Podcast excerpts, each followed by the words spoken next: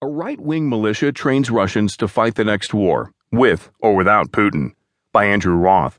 From the Washington Post World section, I'm Sam Scholl. In a half lit basement on a side street in St. Petersburg, 18 men holding reproduction Makarov pistols were fumbling through an exercise, racking the slides, taking aim, and firing. Click, click, click, click, click. Repeat.